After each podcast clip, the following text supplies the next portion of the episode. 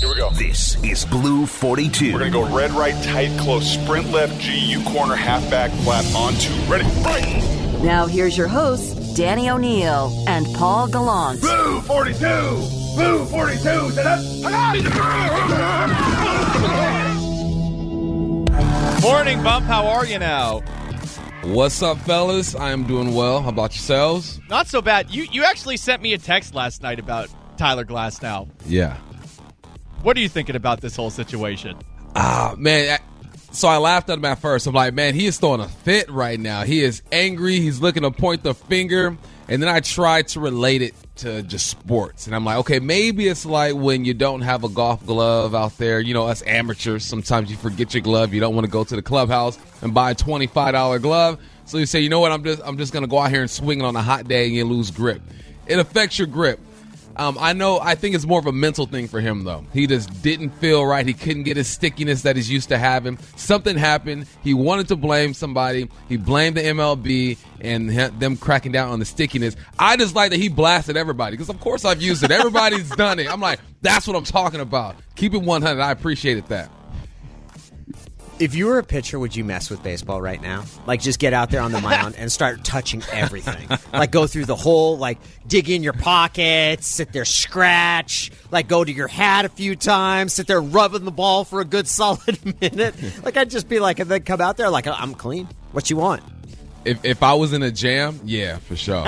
Stalling. Just, all right, let me get my thoughts together, man. Let, let's mess with these dudes. Well, we know Trevor Bauer's going to do that too. I mean, you're giving the troll of all trolls a, a good idea. Bump question one. So Jamal Adams not at mandatory minicamp yesterday, but we found out that it had been excused by Pete Carroll for personal reasons. Do you have any concern about the contract impasse between Seattle and Jamal? No, I don't. I, I think the Seahawks know how important this dude is. And they excused him from this camp because of family issues. Um, I'm sure there's some truth to that. But if they didn't understand that he's a professional and he's going to show up, he's going to be in shape, uh, maybe they feel a little differently about this. They understand that this guy did something that DB has never done in all of football last year. I think they understand that once he joined this club, it just looked different. You know, that's why you have to take care of Jamal and Dunlap and Bobby. It just looks different when these guys are on the field. I think they're going to get something done. I listen to John Clayton when it comes to the salary cap and all that stuff. There's ways to move money. You're going to predict in 2023 the salary cap will be this. You move money there. You do what you got to do. It's going to get done. But this guy's an all pro. He don't need to be at camp.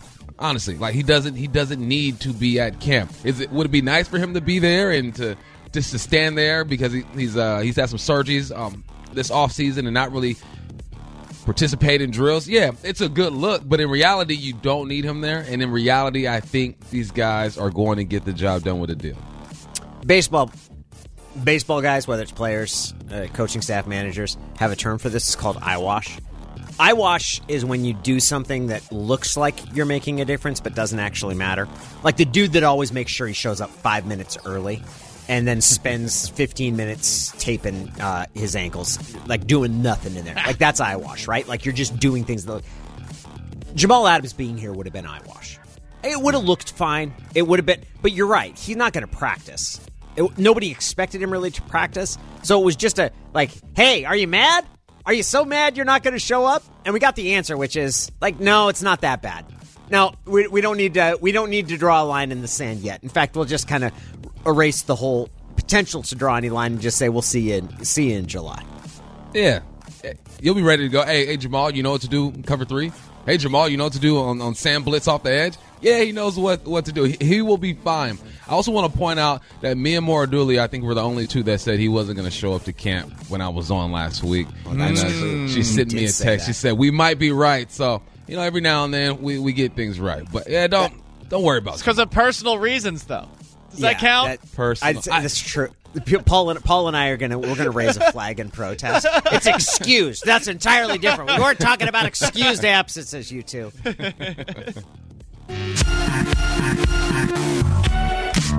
Rashaad Penny is there and not doing much. Pete Carroll said he had a cleanup to take care of some things in his knee. Usually that means an arthroscopic procedure. This isn't great news. He's entering the final year of his contract. Did I Of all the of all the different things that happened yesterday, I thought that was the worst news, which is that Rashaad Penny, hopefully he'll be ready for training camp, but he's not out there working right now.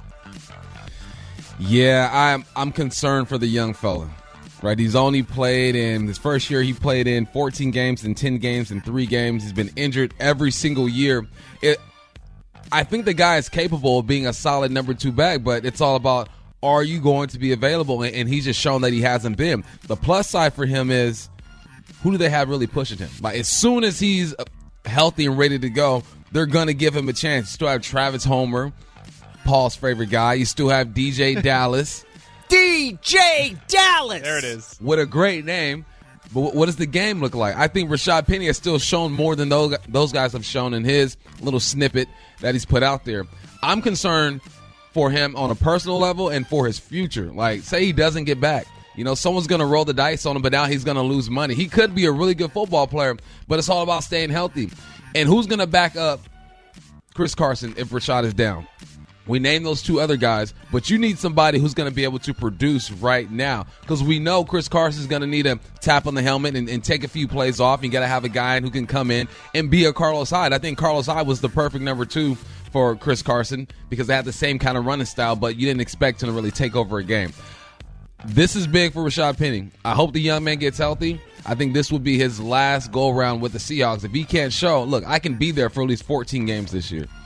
The bright side is, and this isn't to diminish Carlos Hyde's play because I thought he played well last year, but there will be guys that are around Hyde's skill level that are available. I liked Hyde, by the way, when they signed him, just based off of what he'd done in Houston the year before. He did run for a thousand yards, but yeah, it is put up or shut up time for Penny, and it is it is concerning that this knee has been as much of a problem as it's been because we thought at the end of last year that maybe he's a little shot in the arm as you get into the playoffs, and they pulled the plug on that pretty quickly. And now this offseason, you're looking at perhaps the same knee having the same issues. Maybe this is something that ultimately ends his career, which would be a shame. Yeah, that would be tough. It, you know, we talk about him, and we're we're kind of frustrated, and we're eager to see what he can do. Imagine what he's going through as a player, man. He's he's living out, trying to live out his dream. Can't get healthy. Has opportunity. They've been really holding on to him and giving him opportunities to be that number two, and it just hasn't worked out. So he's he's doing some soul searching right now. To stay positive. Um, once you get healthy, if you get healthy, just take advantage because this is it right here, man. He's got to show he can do something.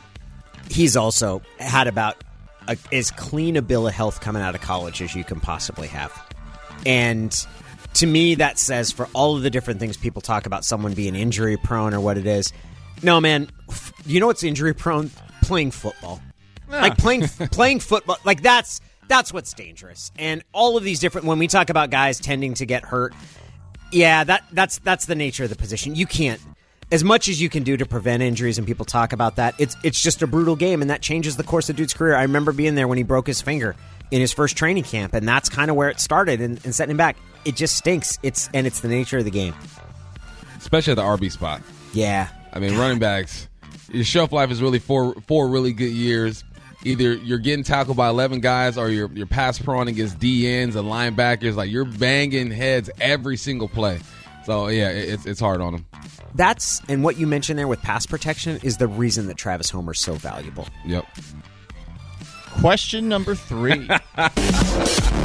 Paul totally missed it, not listening at all. no, I heard it, and we just moved on because we are not right through the happen. five hole. I went through not- Gallant's wickets. He got nutmegged there. What, what am I? What am I supposed to say? Like, do we need, really need to have a further conversation about a, a, a running back who's great at pass blocking?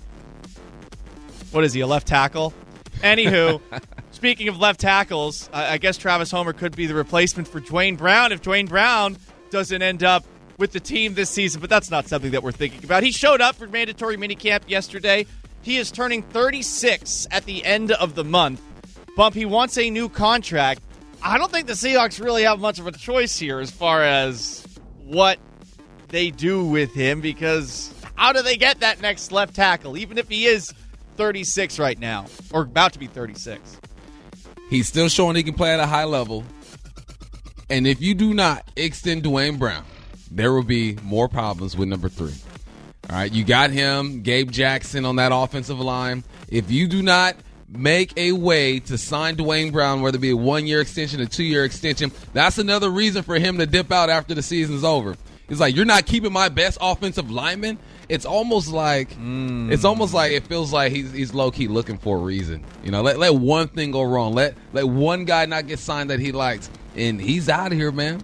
And that's the nature of the business. That, that's how things go. If he doesn't feel like he's going to be protected, number three, then he can get out of here. You got to sign Duane Brown. He's your best lineman. That's your best guy on the line. Yes, he's 36. Big ups, 80s babies. We're still in the game.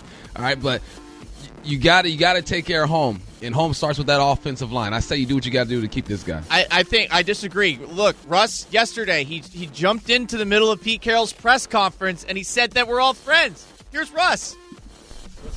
Just letting everybody know we're still friends, you know. Hey, hey, hey, hey. Just messing there with you go. Get out of here. You had your press conference.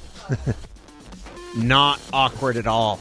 Totally seamless. Thank the you. hilarity. The hilarity of it. I loved it. I thought it was great. I'm so glad. Like I'm so glad I'm not the only one who like cringed watching that. Ah. Get out of here, huh? You already You know- had your press conference. You know what I immediately flashed to, and it's kind of topical now because he just got fired again. You remember when Dwight Howard came out and put his arm around Stan Van Gundy? Yeah. After Van Gundy had just gotten finished explaining to the Orlando beat reporters that, that Dwight Howard wanted him fired. And here comes Dwight, big like puts his arm around him. Coach, aren't the rumors of our like demise like greatly exaggerated? Like that. That was that was that level of awkward, just awkward. And yeah, Stan Van Gundy just got canned. He's no longer the coach of the New Orleans Pelicans. Not a good day in basketball for anyone right now. It's rough. I mean, Ru- Well- Russ had to do it though, right? Russ Yeah. had to do that. Yeah, There has to be a, a public display of affection, right? I- I thought it there was- had to be that. The visual was better. I, I thought the visual because John Schneider also popped in there too. Schneider's is funny. Schneider's got good comic He's- timing. Russ was just cringe. Russ was pure cringe. But when is he not cringe? yeah, but that doesn't mean you should do it. You should stay away from that note. You're like, that note just makes me uncomfortable. Here it comes. Cornier. Let's ramp it up a little cornier. You're, looking at this all wrong. Everything is fine. Peace in our time. I look at it this way. Okay, we worried about Russ hurting his offensive lineman's feelings, talking about he was frustrated getting hit too much. How about he breaks Duane Brown off a little something something? How about he gets it? How about he takes care of the Rays? Here's a little something for the effort for you, and then we then we'll forget about it. Then we'll consider that mess from this offseason cleaned I, up. I, how about every single offensive lineman availability? Russ has to do it for them too. We're friends. it's okay. What if we came up with a sack bonus program? Like for every sack that Russ suffers that we administer to the offensive line, we take a little bit out of a, a community kitty that's been, and the the fewer sacks that Russ suffers that are on the offensive line, the more those guys get to divvy up. It'll be like defensive players used to do this for like a turnover pot. Like everybody chips in, the first person to get the sack gets it. We'll do. It'll be like a rewards program for not allowing sacks. we'll have a big GoFundMe thing that's come in there, and with each sack, we'll just take a little bit away. It'll be a performance. It'll be an improvement plan. Incentive base. There you go. Throw it in the contract. Uh, that is Blue 42.